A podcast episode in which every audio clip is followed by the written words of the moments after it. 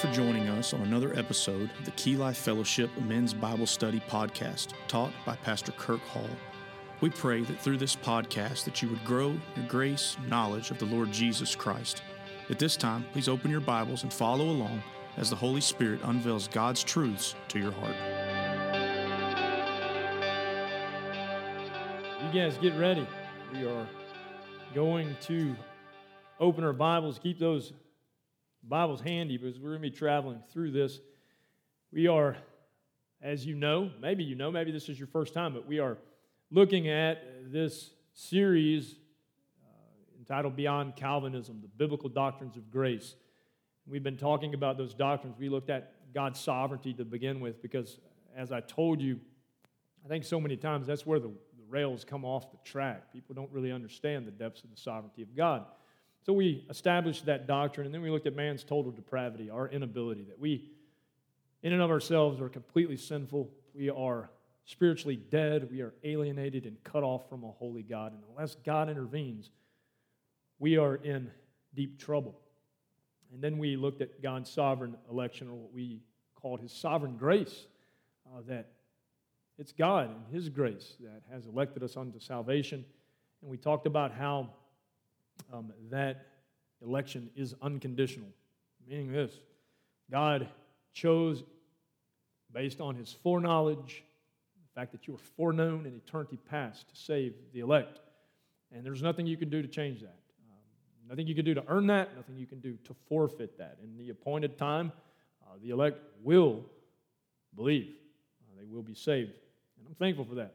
I'm so thankful that I wasn't kind of saved or hypothetically saved. I was sure saved through the atoning work of Jesus Christ. Bringing us to the next thing that we looked at definite atonement. What many in error, I believe, call limited atonement.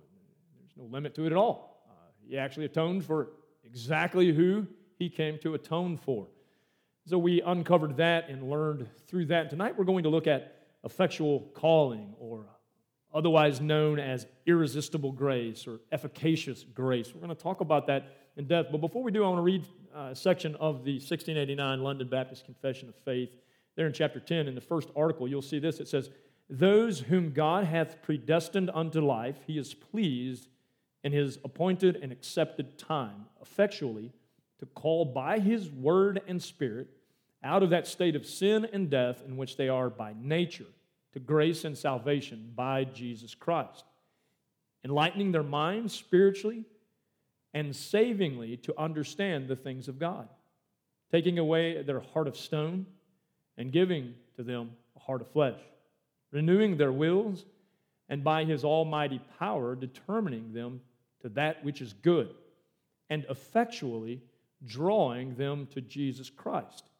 Yet so as they come most freely, being made willing by his grace goes on in that second article and it says this effectual call is of God's free and special grace alone, not from anything at all foreseen in man, nor from any power or agency in the creature, being wholly passive therein, being dead in, in sins and trespasses, until being quickened and renewed by the Holy Spirit, he is thereby enabled to answer this call and to embrace the grace offered and conveyed in it and that by no less power than that was raised up Christ from the dead. Now, that is a Baptist confession. In fact, a Baptist confession made in 1689. And so when people try to convince you that the doctrines of grace are something new to Baptist ideology, you point them back to the fact that no, Arminianism is something new to Baptist ideology. And so, as we look at these things, uh, we must be reminded that these are biblical principles. That's why we are calling them biblical doctrines of grace. You will find them all throughout Scripture. The Westminster Shorter, Shorter Catechism, and if you look at the Westminster Confession of Faith in regard to the effectual call, you're going to see it's identical to what we just read from the London Baptist Confession of Faith. Westminster Shorter Catechism, in this many of you know how this worked. They would catechize their children and their family, and what they would do, it was in question answer format. They would ask a question, and then they would expect that child, that family member, that wife, whoever was there around the table when they were catechizing, to know that answer. Why? Because they were devoted to sound doctrine. The Westminster Shorter, uh, it says this there in that catechism. Uh, it's actually question 31. What is effectual calling? I want you to understand what effectual calling is because we're going to see that it, it is different from what we're going to talk about in a moment, the general call. But effectual calling, according to the Westminster Shorter Catechism, and that question, what is effectual calling? The answer to that, wouldn't it be amazing to sit around your table at home and the dad to actually be the spiritual leader of his home to open the Westminster Shorter Catechism and ask his family, question 31, what is effectual call? Only to have his children answer back, effectual calling is the work of God's Spirit. Amen whereby convincing us of our sin and misery, enlightening our minds in the knowledge of Christ, and renewing our wills. He doth persuade and enable us to embrace Jesus Christ freely offered to us in the gospel. That is what the children were being taught at the dinner tables back in the day. They weren't distracted by TV or handheld digital devices or toys. It would be that time where dads would sit and they would ask these things. Uh, that's why we live in an age now where many of the things we've been talking about are so foreign to people because they are so unbiblical in every aspect of their lives. Yet they still want to argue these things with no foundational backing. John Murray, in a book entitled Redemption Accomplished and Applied says this God's call, since it is effectual, carries with it the operative grace whereby the person called is enabled to answer the call and embrace Jesus Christ as he is freely offered in the gospel. So, tonight we will be discussing this at length and to detail. Why, biblically, we believe, as these men and these writers believed in what we will refer to as the effectual calling, meaning this God has a special calling for the elect. And that calling is designed to produce the effect that God has already preordained to happen. So let's look at that. The important differences I want us to cover first between the general and the effectual calls. Many people get confused on this. In fact, there's much confusion and even division in the church about this in many theological circles uh, because people can't distinguish between these two different calls. They're very distinguishable when we look at them in Scripture. In fact, before we end tonight, it will be very clear how distinct these two calls or callings really are. These people make this mistake, and when they make this mistake, trying to make a scripture that's talking about the effectual call be the general call, or a scripture that's talking about the general call be an effectual call, they run themselves into a wall of confusion. In fact, I would say this it causes much problem in understanding the doctrines of grace, it causes much problem and division even among believers. And so we have to be careful of that. We have to be careful to understand that. What is the effectual call? What is the general call? What are the, the differences? And so, what we're going to do tonight, before we ever get started, is we're going to distinguish these two calls so that you can understand that. Because if we don't distinguish these two callings, watch how important this is. Pay attention to this. If we don't distinguish these two options, then you must proclaim that everyone will be saved if I try to apply scripture that's talking to about general calling to effectual calling or effectual calling to general calling, I will come to the conclusion that everyone potentially will be saved. I'm going to say that everyone who's generally called hears the gospel just like everyone else, and it should result in what God has ordained the effectual call to result in. Now, we know this. Not everyone who hears a general call believes. And only the elect believe. And so there must be a distinctly different call that the elect receive. For instance, every Sunday morning, I preach the gospel. I share the gospel in some way, shape, or form. Sometimes that gospel falls upon people's ears, goes into their mind, and they reject that general calling of the gospel. Sometimes that general calling to repent and to turn to Christ goes into their ears, into their mind, awakens their dead souls so that they can repent and believe on Jesus Christ, producing the effect that it was designed to produce in the elect. The reason that we can look at the effectual call and say that it is irresistible, because all of the elect will be saved. So we have to distinguish these two callings and make them very clear in order to avoid error. So let's look at Acts chapter 13. It's a very good example of this, one that we don't use, I believe, often enough, but we can see clearly that there are going to be two calls here. There will be the general call, there will be the effectual call, and then we'll talk about each one. It says this in Acts chapter 13, verse 38 Therefore, my brothers, I want you to know that through Jesus, the forgiveness of sins is proclaimed to you. He's proclaiming that the only way to be forgiven is Christ. Through him, everyone who believes is justified from everything you could not be justified from by the law of Moses. He's preaching again an external general call. Take care that what the prophets have said does not happen to you. Look, you scoffers, wonder and perish.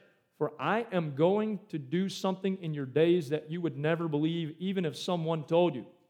As Paul and Barnabas, verse 42, were leaving the synagogue, the people invited them to speak further about these things on the next Sabbath. And when the congregation was dis- dismissed, many of the Jews and devout converts to Judaism followed Paul and Barnabas who talked with them and urged them to continue in the grace of God. On the next Sabbath, almost the whole city gathered to hear the word of the Lord.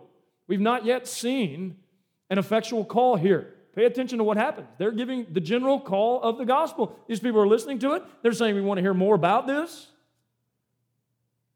When the Jews saw the crowds, they were filled with jealousy and talked abusively against what Paul was saying. Of course, they did.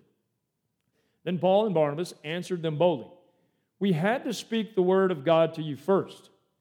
Since you reject it and do not consider yourselves worthy of eternal life, we now turn to the Gentiles. Watch what happened. They were giving the general call of the gospel. The general call of the gospel can be rejected. In fact, every time it is preached, many reject it. Can be rejected. It is a general call that just goes into the ears and into the minds of man. Unfortunately, it goes into depraved ears and depraved minds. Unless God intervenes with the effectual call, that person will continue in a state of rejection. He said, We had to speak the word of God to you first, since you, but since you reject it and do not consider yourselves worthy of eternal life, we now turn to the Gentiles. For this is what the Lord has commanded us. He said, We're going to preach this message to the Gentiles as well. I've made you light for the Gentiles, that you may bring salvation to the ends of the earth. When the Gentiles heard this, watch this, this is going to be something different. They didn't reject, watch what it says. They were glad and honored the word of the Lord. They didn't say, I don't want to listen to this. I don't want to have some man tell me that I'm a sinner in need of redemption. They didn't say that. They honored the word of the Lord, and watch what happened next. And all who were, underline this in your Bible so that you get this, all who were appointed for eternal life believe. In that passage and many other passages in Scripture, we, we definitely can't exhaust all of them. We see that a person coming to salvation in Christ must hear a general call of the gospel, the gospel being preached, the gospel being proclaimed. And there also must be an effectual calling by God to that individual we're going to see in just a little while, that was ordained before the foundations of the earth to come to Christ, that effectual call will produce God's desired result in that person. If we were to be honest with ourselves, many of us, before we were ever saved, generally heard the gospel. Some of you grew up in church hearing the gospel week after week after week so much that you just turned it off. However, there was that one day where you were sitting there. And this time, the gospel wasn't just something that went into your ears and into your mind, it was something that God used to quicken your very dead soul to life. And in that moment, you were saved. So let's look at the differences between the general call and the effectual call before we get into the meat of this tonight. The general call is external, the effectual call is internal. Pretty simple, isn't it? Those of you who are saved in this room tonight, you were saved because of an internal call from God. Though a man just like me might have been giving an external call as this was going on, there was an internal call going on inside of you. God was doing that work. The general call is not only external, and the effectual call internal, but the general call is from humans. It is humans that give the general call. We who are in this room who have been entrusted to preach the gospel, every time we preach the gospel, we give the general call to repent of your sin and to turn to Jesus Christ as the only one who can forgive you of your sins. Now, when you preach that, does it sometimes fall on deaf ears? Yes. Those who have not been quickened to new life in Christ have no other option than to have deaf ears and blinded eyes. They are dead in their sins. So the general call is from humans. The effectual call, we're going to see very clearly tonight, is from God. The general call is of God's common grace, but the effectual call is of God's saving grace.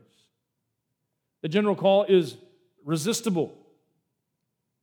You can hear the gospel, somebody preach it, you can say, I don't want to give up my life of sin. I want to hold on to what I like and what I enjoy. I, am I'm never going back there and listen to that mess. Hell will be full of people who resisted a general call. There will be no one in hell who resisted an effectual call. All of those who will be called effectually, the elect, they will be with the, with the Lord face to face for all eternity because of this effectual call.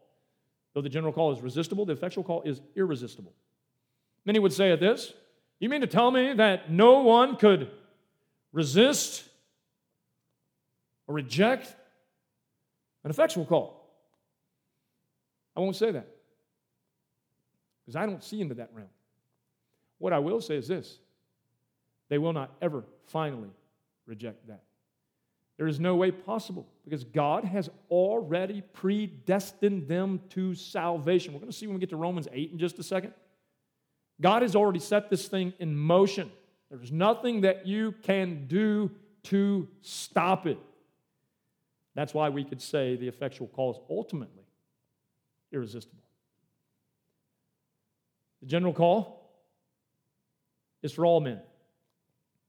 The whosoever, right? All men. Come unto me, all who are weary and heavy laden, and I will give you rest. General call goes out to all men. The effectual call is only for God's elect. We don't say that to be arrogant. In fact, we couldn't be arrogant about that. We didn't design this, God did. All we can do is be humble about it and say, Thank you, Lord, that you did effectually call me, that the effect that you desired to save me was produced in my life monergistically by you and you alone. The general call can't regenerate sinners. It can't. The general call is the message that God uses, but it can't regenerate sinners in and of itself.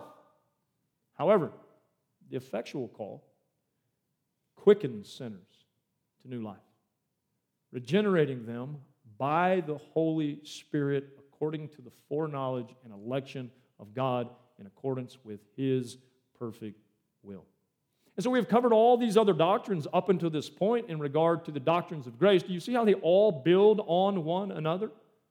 We start with God's sovereignty, and then we, we move to the fact in looking at God's sovereignty that man is cut off from him because he is holy and we are totally depraved. Yet he then, by his sovereign grace, elects us unto salvation, not based on anything that we could ever do. He elects us. And who are the us? The sheep, the church, the called out ones, the chosen ones of God. He elects us. and he atones only for us. We talked about that indefinite atonement. Now, if he's done these things up until this point by his own will, surely he will carry that to completion. We have that promise in Scripture that he who has begun this good work in us will carry it unto completion. When did the good work begin? For many, they say, The day I was saved. No, my friend, listen to me. The good work began before you were ever born. It began in the mind of God, and the good work that He has begun in you, He will carry unto completion. We see this is the reason for the effectual call. It is God putting into effect His desires in sinful man. To understand this doctrine, we must definitely make a clear distinction between the general call and the effectual call. Just as in every interpretation of everything that we see in Scripture, when we come to a word, because you're going to come to the word call or calling many times in Scripture, you have to use the context of what you are looking at. If it is the general call that comes from the mouth of a human, repent and believe, that is the general call. If it is the call that we are going to see is all throughout Scripture for the elect that produces the result and effect of salvation, we're going to look at those effects in a moment so that you can be sure Work out your own calling and election this evening. When we see it produce an effect, it is a God born effect. We know this is the effectual call on our life. That God drew us unto Himself for salvation, out of darkness and into light. Pay attention to that.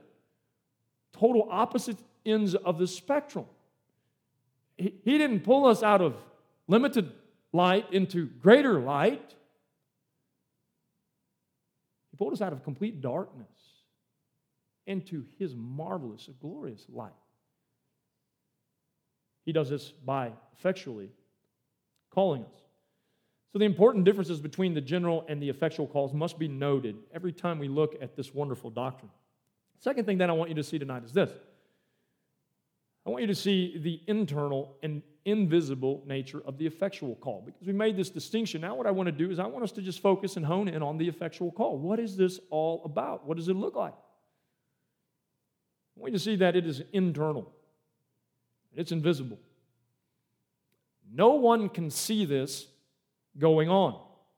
In fact, in John chapter 3, Jesus, in his conversation there with Nicodemus in verses 1 through 8, he makes that very, very clear that this is a spiritual or inward call by the Holy Spirit. Look at John chapter 3, verses 1 through 8, a passage that should be familiar, but unfortunately people skip straight down to verse 16 and stay there. But look at verse 1. Now there was a, a man of the Pharisees named Nicodemus, a member of the Jewish ruling council, and he came to Jesus at night and said, Rabbi, we know you are a teacher who has come from God. For no one could perform the miraculous signs you were doing if God were not with him. Right? He had some general information already, didn't he? He saw the good works of Christ. In reply, Jesus declared, I tell you the truth, no one can see the kingdom of God unless he is born again. How can a man be born when he is old? Nicodemus asked. Surely he cannot enter a second time into his mother's womb to be born. He's still thinking carnal, not spiritual. Why? Because he hasn't been rebirthed. natural man does not understand the things of the Spirit. Verse 5 Jesus answered, I tell you the truth. No one can enter the kingdom of God unless he is born of water and the Spirit. Flesh gives birth to flesh, but the Spirit gives birth to spirit. You should not be surprised at my saying, You must be born again. Watch what he says about this new birth that comes because of the effectual call. He says, The wind blows wherever it pleases. You hear its sound, but you cannot tell where it's coming from. How many of you have ever seen the wind? None of you. You don't see the wind, you only see the effects that the wind produces. You cannot tell where it comes from or where it is going. So it is with everyone born of the Spirit. It is that internal, invisible, effectual call that accompanies true new birth, or what we know as regeneration. Titus, in Titus chapter 3, Paul, verse 4, speaks on this. He says this, but when the kindness and love of God our Savior appeared, He saved us, not because of righteous things we had done. Well, it wasn't because of righteous things we had done. Well, then how did He save us? Watch this. But because of His mercy, He saved us through the washing of rebirth and renewal by the Holy Spirit.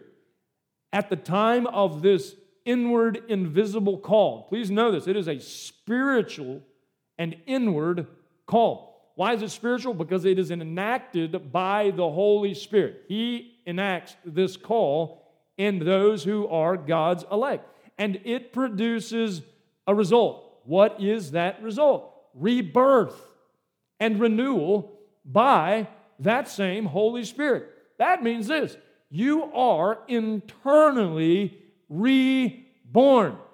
Now, we could ask a simple question at this point in time Did any of you have much say in your natural birth? No. What would make you think you would have much say or any say at all in your spiritual birth? Who did Paul tell Titus was doing the rebirthing? The Holy Spirit. The Holy Spirit internally and effectually calling you to a new, renewed, regenerated life in Christ. Is a spiritual and inward call, but it's also a specific and special inward call. Not only is it spiritual, it's specific and it's special. Why is it specific and special? This is where people get mad at us because we're not afraid to say this.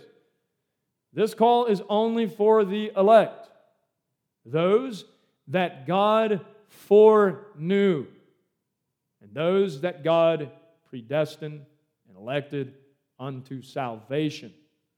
How can we say that confidently? Because the effectual call produces the result of regeneration. And only the saved, the elect, will be regenerated unto new life in Christ. It's a special call. Don't, don't water that down for people who don't want to understand that. It is a beautiful, beautiful thing. Don't let people look down on you or call you bad names or use the C word on you. Don't let them do that. Many of you are going, What is the C word? It's okay if you don't know what the C word is. But know what these doctrines are. Many people call you bad names because you say this God had a special love and a special interest for me. Are you bad for saying that? Is it true that God set his specific affection upon the elect, his sheep? Oh, yeah. He always has. Did God set his special and specific love upon the nation of Israel? Upon his chosen people? Many leaders from that chosen race? Did he? Yes, he did. Why is there no complaints going on about that? Because it doesn't personally affect your feelings, so you don't complain about it. This is, is a specific and special inward call only to God's elect. 1 Corinthians chapter 1 we see here as we look at this in chapter 1, verse 26, Paul addresses a specific group. Watch who he's addressing. We can read the beginning of this book, and we know that he's addressing the brothers, the church. So, how can one say, after we're going to read this in a second, that there is no specific life changing, effectual calling of the saints? Watch the call and the change that happens in the lives of the saints as Paul lays this out. Brothers, Think of what you were when you were called. Now, we see that word call. What must we do? Is this a general call? Or is this an effectual call? We got to make that distinction here in the context. Pay attention to the context. Not many of you were wise by human standards. Not many of you were influential. Not many of you were noble, of noble birth. But God chose the foolish things of this world to shame the wise. God chose the weak things of the world to shame the strong. He chose the lowly things of this world and the despised things and the things that are not to nullify the things that are, so that no one may boast before him.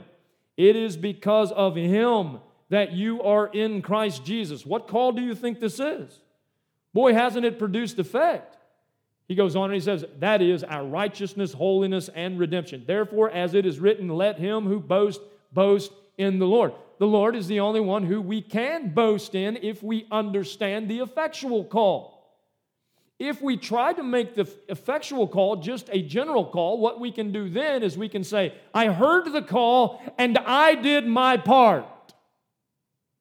You just boasted. You have no part in regeneration. You are regenerated and you are renewed by the Holy Spirit's power, or you are not regenerated and renewed at all. Please understand that. This is a specific and special inward call only to God's elect, affecting them, changing them. It is a new birth. No longer what, what you once were. It is a special call to those God desires to be objects of His mercy.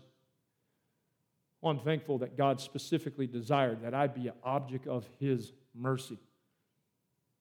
Romans chapter 9, as we have already covered in this study, and I told you we would jump to it many times, tells us this. Verse 15, for he says to Moses, I will have mercy on whom I have mercy, and I will have compassion on whom I have compassion. It does not therefore depend on man's desire or effort, but on God's mercy. Who does this depend on? God's mercy. For the scripture says to Pharaoh, I raised you up for this very purpose, that I might display my power in you, and that my name might be proclaimed in all the earth. Therefore, because of this, pay attention. God has mercy on whom he wants to have mercy, and he hardens whom he wants to harden. I know the defense of the opposition. Well, that's talking about nations. Never has there ever been a nation that wasn't made first of individuals. Never is there a church that is not made up first of individuals. First to Christ, and then the brethren who he saves. We see it's a special calling to those who God desires to be the objects of his mercy. If you've received mercy in Christ, through the fact that he has monergistically and sovereignly regenerated you through the power of the Holy Spirit, rejoice. Don't feel bad about it. That ought cause us to humbly get on our knees and say, Thank you, Lord. You chose me to be an object of your mercy when you could have and should have chosen me to be an object of your wrath. That's what I deserve. This is beyond just a mere rejectable invite, but it's a specific choosing. In fact, Jesus in Matthew chapter 22 gives a beautiful parable about a wedding banquet. At the end of that, he says this. You can go back and read the parable. For the sake of time, I'll just read you the end. At the end of this parable, he says this in Matthew 22, verse 14 For many are invited, the general call, but few are chosen. Pay attention to that, man. Many are invited, but few are chosen. We are going to spend our lives, I pray, proclaiming and inviting people to come to Christ, the general call of the gospel. But few of them will be chosen. Few of them will be effectually called and regenerated unto new life. This is beyond the mere rejectable invite of the general call, a specific, special choosing by God. Psalm 65, verse 4 says this. The psalmist gets it. Blessed are those you choose and bring near to live in your courts. Even the psalmist understood the election of God. Those who he chooses and brings unto himself in your courts. We are filled with the good things of your house, of your holy temple. It is a spiritually inward call and a specific and special inward call. It's also a sanctifying inward call. I want you to pay attention to this. We talk about the effectual call, it's sanctifying. What does it do? It sets God's people apart from sin and the world. Weren't you at one time in sin and in the world? If you have been effectually called unto new birth in Christ, you are now separate from the world. That's what sanctified means. You have been set apart from the world. We are talking about our positional sanctification here. We'll talk about practical sanctification in just a moment. But if you went through the men's Bible study, you heard about these two things over and over again in a particular section there that we studied. John chapter 15 gives us insight into this. Verse 18, here's what Jesus says If the world hates you, keep in mind that it hated me first. If you belong to the world, it would love you as its own. As it is, you do not belong to the world. Can I just stop for a second and say this? If you claim to be one of the elect and you still fit in with the world, you need to check yourself. You need to check yourself this evening. If you are the same as you have always been, you have an issue. You may have heard the general call, but you must be born again. He says, if you belong to the world, the world would love you as its own. As it is, you do not belong to the world, but I have, watch what Jesus says, chosen you out of the world. That is why the world hates you. You want to know why the world hates Christians? There's your answer. Because of the effectual call of God on their lives. That He has chosen them out of the world, out of the captivity of sin. The world doesn't understand that. They just see that you're different, that you were set apart, you're changed, that you're reborn. They don't know those terms, they don't know how to describe it, but they hate you for it. What did Jesus say? Remember, they hated me first. Because the Father sovereignly chose that the Son also be set apart from the world. And that he come to this earth and that he offer himself as a substitutionary atonement for the sins of many. And they hate us because he loved us and we love him. See in your life if you have been set apart by this effectual call. 1 Peter chapter 1 verses 1 and 2. It says this Peter, an apostle of Jesus Christ, to God's elect, strangers in the world, scattered through Pontus, Galatia, Cappadocia, Asia, and Bithynia, who have been chosen according to the foreknowledge of God. Chosen according to the foreknowledge of God, of God the Father, through the sanctifying work of the Spirit. Is a Spirit who, through the effectual calling, through regeneration, sets us apart, sanctifies us. To what? Obedience to Christ Jesus and sprinkling and sprinkling by his blood. Grace and peace be yours in abundance. There in that intro to that epistle, Peter lays it out there plainly. We are chosen by God. We are elected by God. We are then effectually called by God, producing sanctification change in our lives. It's a sanctifying inward call where God sets you apart from what you once were to what He desires for you to be in Christ. 1 Peter chapter 2, Peter speaks again on the subject. 1 Peter 2, verse 4 As you come to Him, the living stone, rejected by men, but chosen by God and precious to Him, you also, like living stones, are being built into a spiritual house to be a holy priesthood offering spiritual sacrifices acceptable to God through Jesus Christ. For in Scripture it says, See, I lay a stone in Zion, a chosen and precious cornerstone, and the one who trusts in him will never be put to shame. Now, to you who believe this stone is precious, but to those who do not believe, the stone the builders rejected has become the capstone and a stone that causes men to stumble, and a rock that makes them fall. They stumble because they disobey the message, which is also what they were destined for. Pay attention to that. But you, you're a chosen people, a royal priesthood, a holy nation, a people belonging to God, that you may declare the praises of Him who called you out of darkness into His wonderful light. You're still living in darkness? You're not in light. If you're still of the world, you have not yet been sanctified by the renewal that the Holy Spirit produces through the effectual call and through regeneration. Once you were not a people, but now you are the people of God. Once you had not received mercy, but now you have received mercy. How glorious that is. What he's saying? Both of the accounts that Peter gives, the chosen people of God will be a sanctified people because this inward call produces that effect. 2 Timothy chapter 1, verses 9 and 10. Flip over there in your Bibles. Write this down, mark it down, highlight it.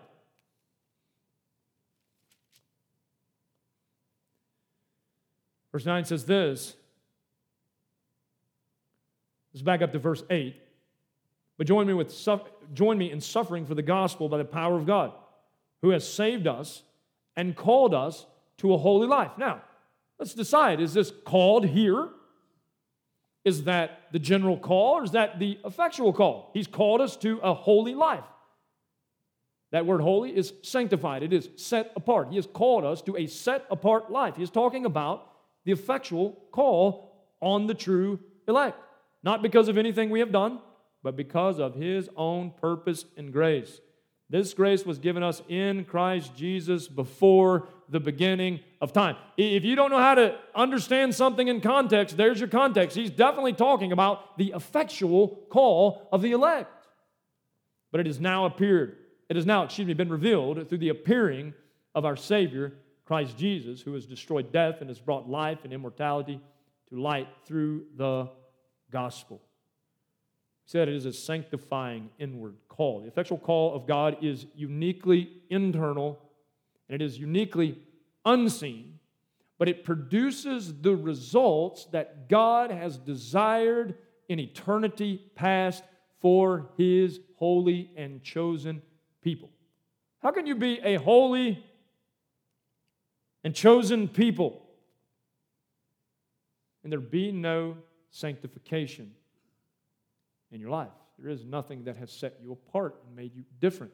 You're not a holy people at all. You're just like all the other people. So we look at the effectual calling. It is internal, invisible by its nature. Now we move to the third thing the irresistible drawing of the effectual call. And this is why many people would say that it is irresistible, and it is. The elect ultimately will never be able to resist the effectual call because God's will will not be thwarted. Haven't we learned that over and over and over again in our studies? But to understand this, let's give a quick exposition of John chapter 6, right? And just a portion of that we're going to look in verse chapter 6, verse 37 we'll begin. It's interesting that John chapter 6, Jesus covers all five doctrines of grace in this small little portion of Scripture. Watch what he says here. All that the Father gives me will come to me. And whoever comes to me, I will never drive away. For I have come down from heaven not to do my will, but to do the will of him who sent me. And this is the will of him who sent me, that I shall lose none of all that he has given me, but raise them up at the last day. You say, Kirk, you have used this passage of Scripture on every single one of these doctrines of grace so far, and I will use it again next week when we get to the preservation or the perseverance of the saints, because they all will persevere. They all will be raised up at the last day. But as we look at this today, I want us to see the doctrines of grace as being taught by Jesus here. I want us to see the irresistible drawing of the effectual call. All that the Father gives me will come. They will come. That's for people who say this, and I have them say this to me all the time. I, I you know, I can kind of believe in those doctrines, but man, I don't know about irresistible grace. All will come. I'm not a real smart guy, but I can tell you this all will come means this all will come. Jesus says it very plainly, very clearly. He says, I'll never drive anyway, anyone away who comes. For I've come down from heaven not to do my will, but to do the will of him who sent me. Here's the will of him, of him who sent me, that I shall lose none of all that he has given me. All of the assigned seats in heaven will receive an effectual call. All of them. You've heard me say many times there will be no empty seats at the marriage supper of the Lamb. All of the elect will be there.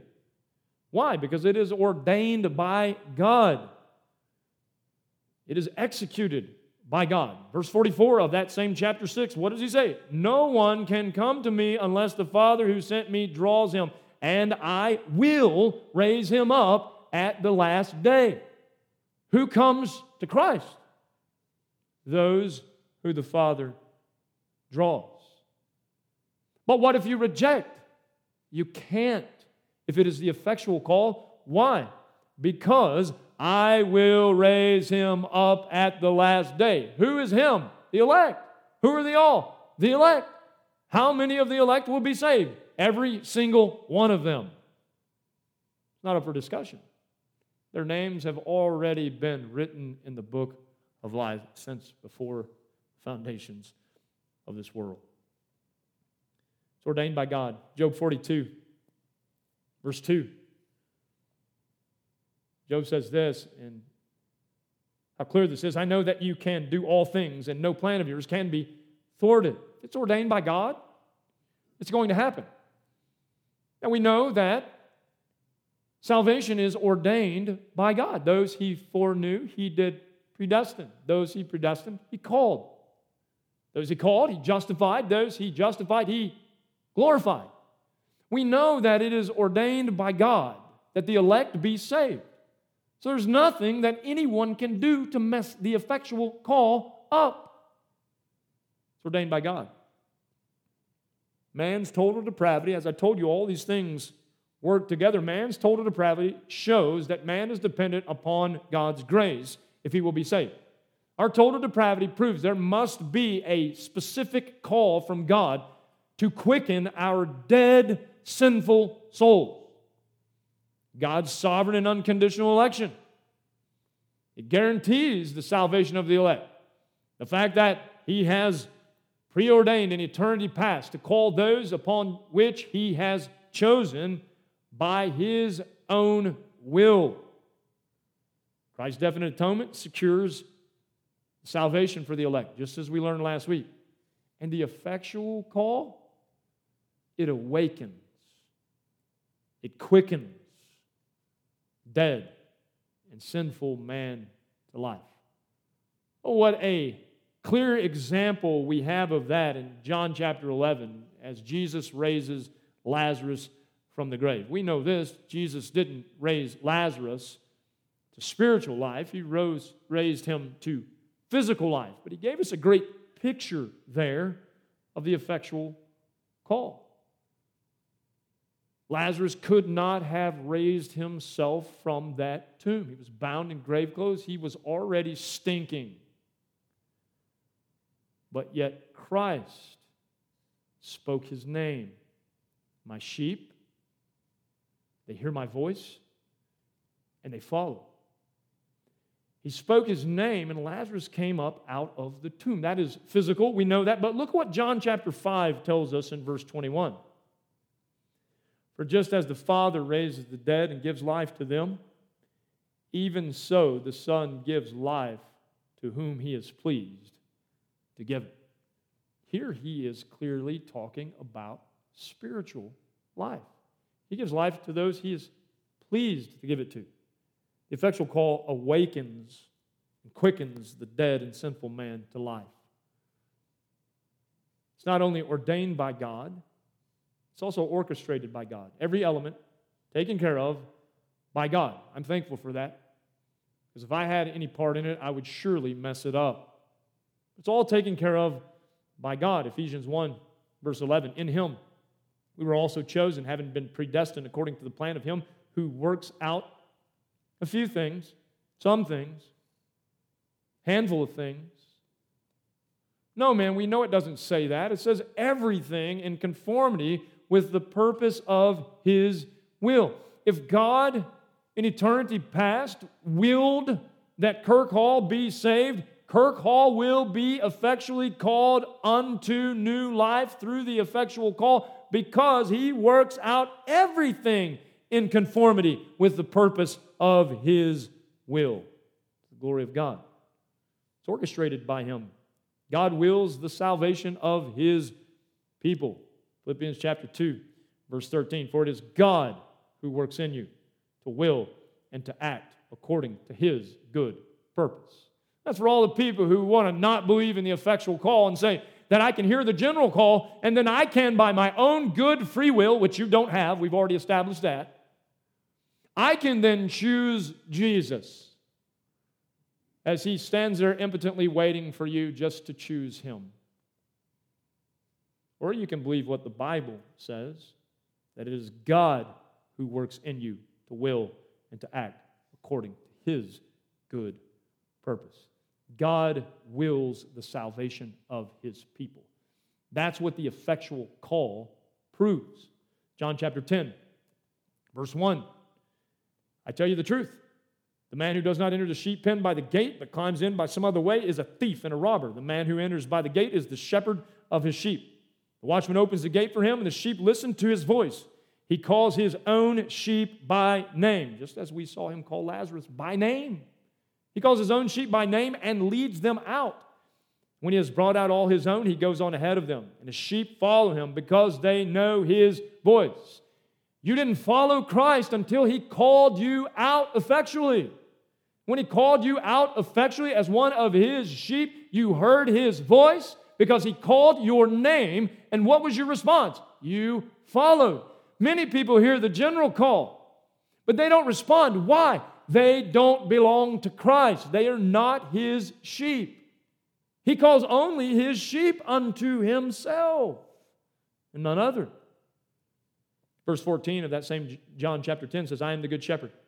I know my sheep, and my sheep know me. The only way that we know him is because he knows us. Just as John said, we love because he first loved us. He shows us that love, he quickens us to see that love through his effectual call. Don't miss that. Know the difference. John chapter 10, verse 24. Watch what he says here. Those who are not his sheep, the Jews gathered around him, saying, How long will you keep us in suspense? If you are the Christ, tell us plainly. These are not his sheep. That's who these are. Jesus answered, I did tell you. How did he tell them? Watch this. Through the things that he did, through the message that he preached, but you do not believe the miracles I do in my Father's name speak for me. But you do not believe, watch this, pay attention. Not because you didn't hear a general call.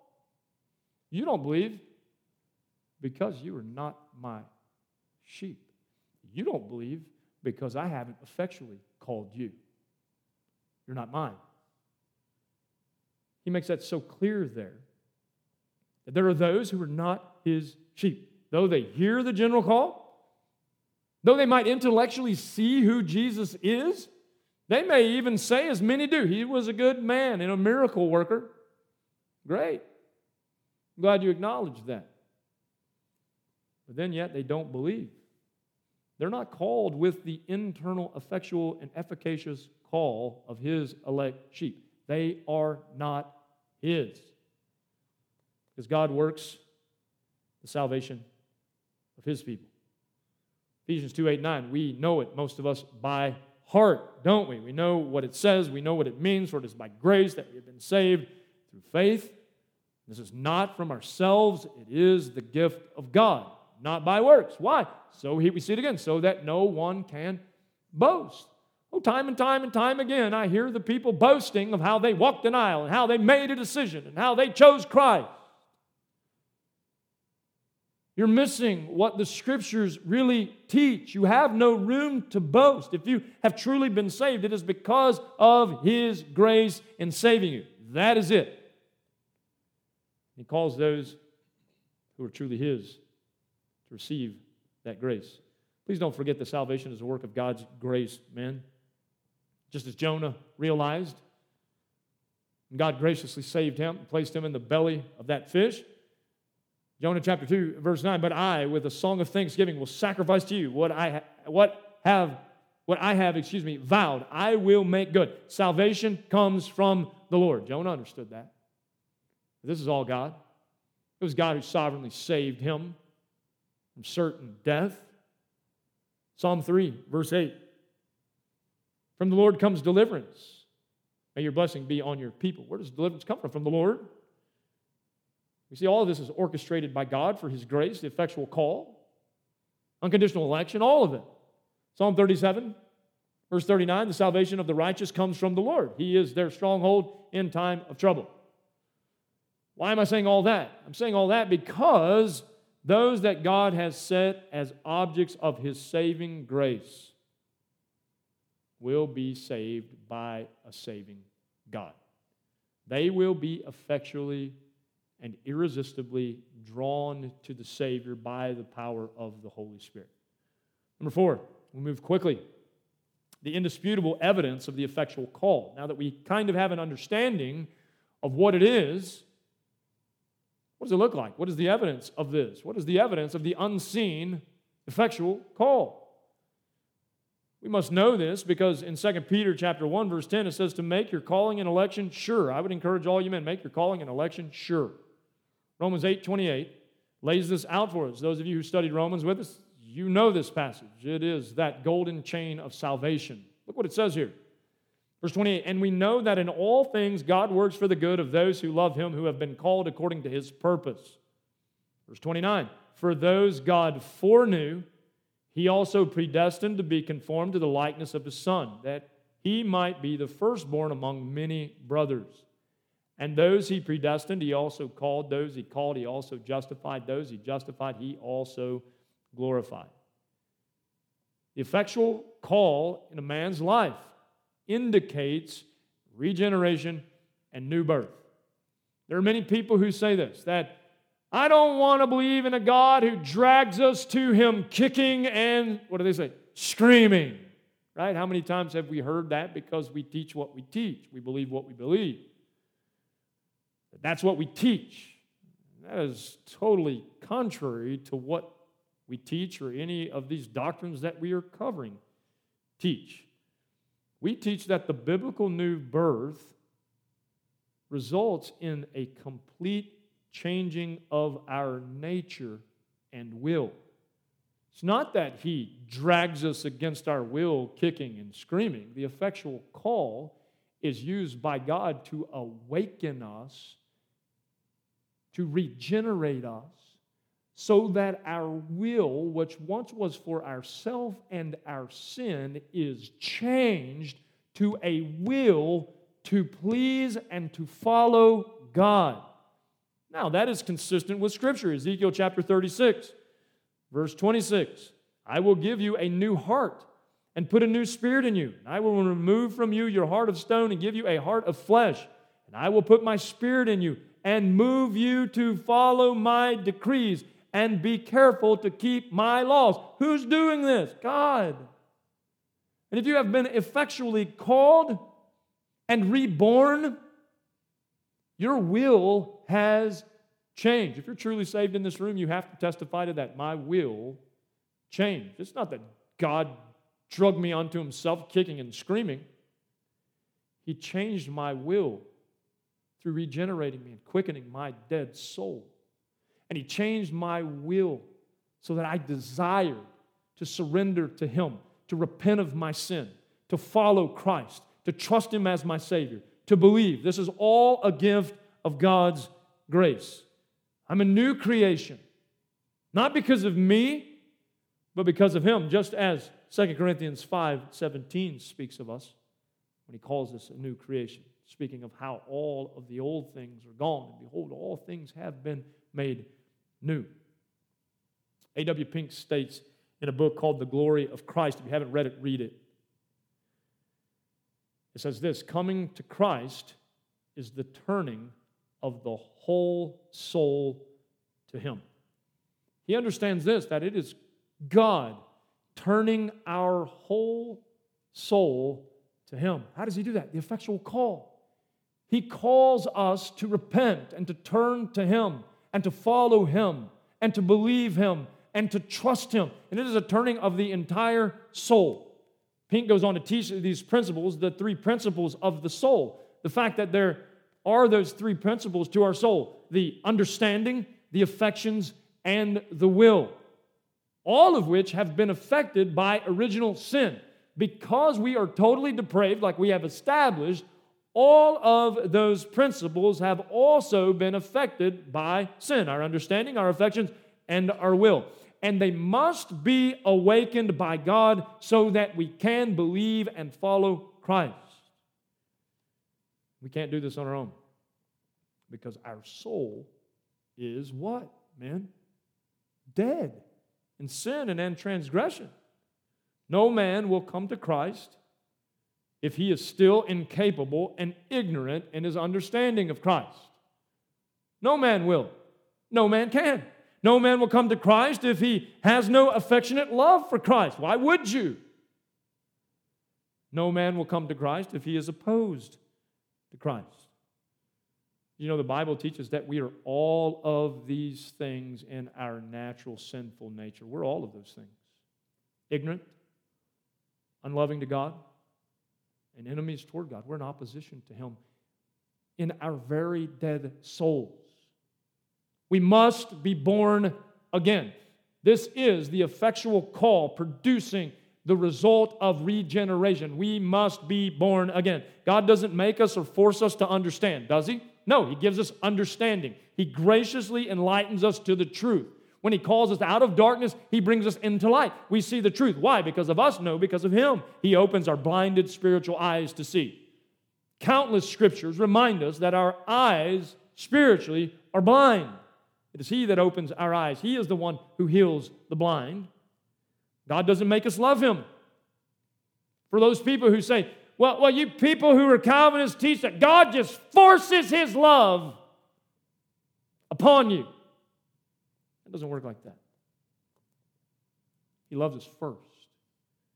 He makes that clear in His effectual calling unto us that I have loved you before the foundations of the earth, and I have done everything and gone to the greatest extent on the cross to show you that love. For it is in the cross where he demonstrates his love for us, and that while we were still sinners, Romans chapter 5, verse 8 tells us Christ died for us. God doesn't make us love him, he loves us first. That's what John says. I love. Why? Because of the love that he has loved me with. God doesn't force us to him against our will, as many would say. He simply gives us a new will.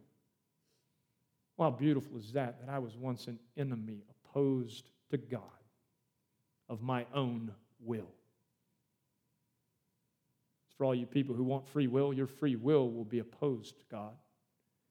Your free will will prove that you are an enemy of God and a friend of the world and a sinner. But I'm thankful that God, through his effectual call, doesn't force me to do anything against my will. He gives me a brand new will. He takes my heart of stone, and as Ezekiel said, He gives me that heart of flesh that desires to walk with Him, to represent Him, to bring Him glory. The new birth that comes from the effectual calling will always precede our belief. Just like the new birth precedes John 3:16. We see in John chapter 3, the first verses, all the way down to 15, talk about the new birth. You must be born again. You must hear the effectual call before you can ever believe. New birth always precedes belief. So, in order to see and believe on Christ, there must be an effectual call and a regeneration and a quickening to new life in Christ first because you were dead and you were blind in your sin. There must be the healing of your deadness, there must be the healing of your blindness. How can I know that the effectual calling has taken place in my life, that I have truly been regenerated? Go back to Romans chapter 8, what we read a moment ago. I read it for a purpose. Those who God foreknew, he also predestined to be conformed to the likeness of his Son, that he might be the firstborn among many brethren. And those he predestined, he also called. Those he called, he also justified. Those he justified, he also glorified. There are so many things that fit in between those major things. But let's look at this. How can one know that the effectual calling has taken place and that they have been regenerated? Let's look at faith and repentance. I put those two together because they can't be separated faith and repentance. People fight all the time over what order. I don't care what order, just as long as they're both there together. Faith and repentance. Because if you have been effectually called, you will have faith in Jesus Christ and you will repent of your unbelief and you will repent of your sin and you will turn to Christ and Christ alone. Therefore, producing what we know as justification. And how are we justified? We are justified by grace through faith and that alone. And in our justification, we are declared righteous. We are declared righteous because of the imputed righteousness of Jesus Christ leading to the next step in this chain adoption. We are then adopted and accepted as sons. Now, watch how that all just happened. In an instant, invisibly. I was called, I was there, I was an enemy of God, a sinner to the utmost degree. And God, who is rich in love, rich in mercy, called me out of the darkness of my sin, awakening my dead soul to see my depravity awakening faith that I would believe, giving me the power through the Spirit that I would repent of my unbelief and my sin and turn to Christ and be justified. What is that? Declared righteous by God. I have been declared righteous by God, not because of anything that I have ever done. Then he takes this once sinful enemy and he calls me his son. Son. Then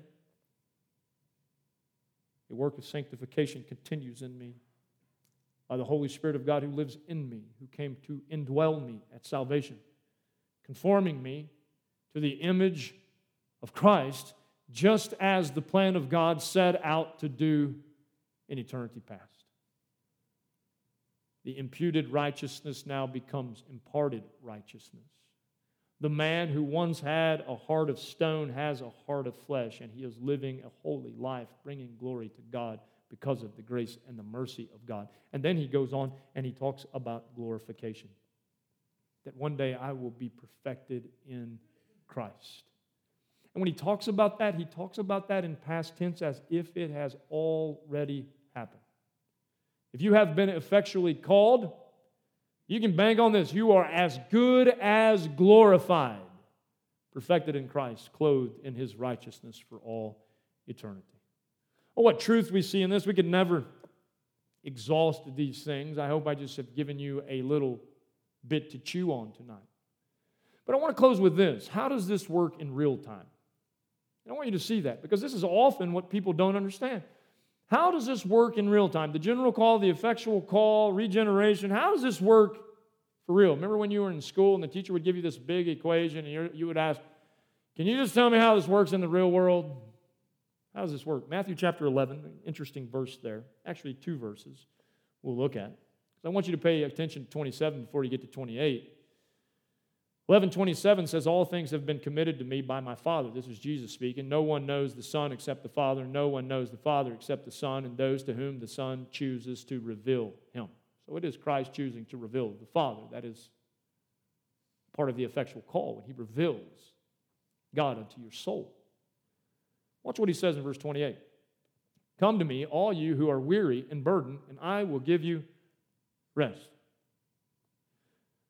Maybe when we see verse 28, which we know is that general call. Many people misuse this and they say, He says, Come to me, all who are weary and heavy laden or heavy burdened, and I'll give you rest. That means that, that God calls all men to be saved. Can I promise you this right now? If God effectually called all men to be saved, all men would be saved. This is a general call.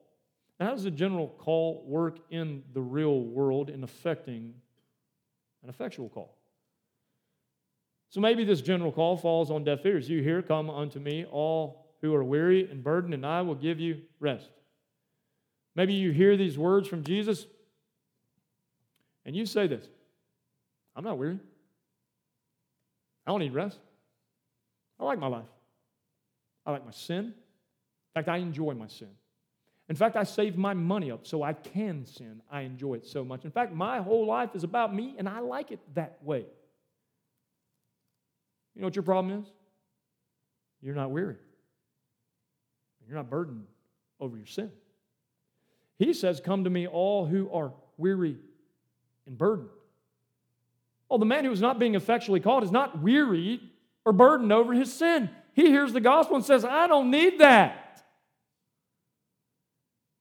However, that person who hears the gospel, maybe you hear these words from Jesus and he reveals to you just how weary that you really are because of sin. He reveals to you, in fact, the toll that sin has taken on you. He reveals to you how sin has separated you from your Creator and alienated you from a holy God. Perhaps He shows you that the life you once enjoyed has now brought you great misery and pain. And perhaps he shows how much of a burden that weight is.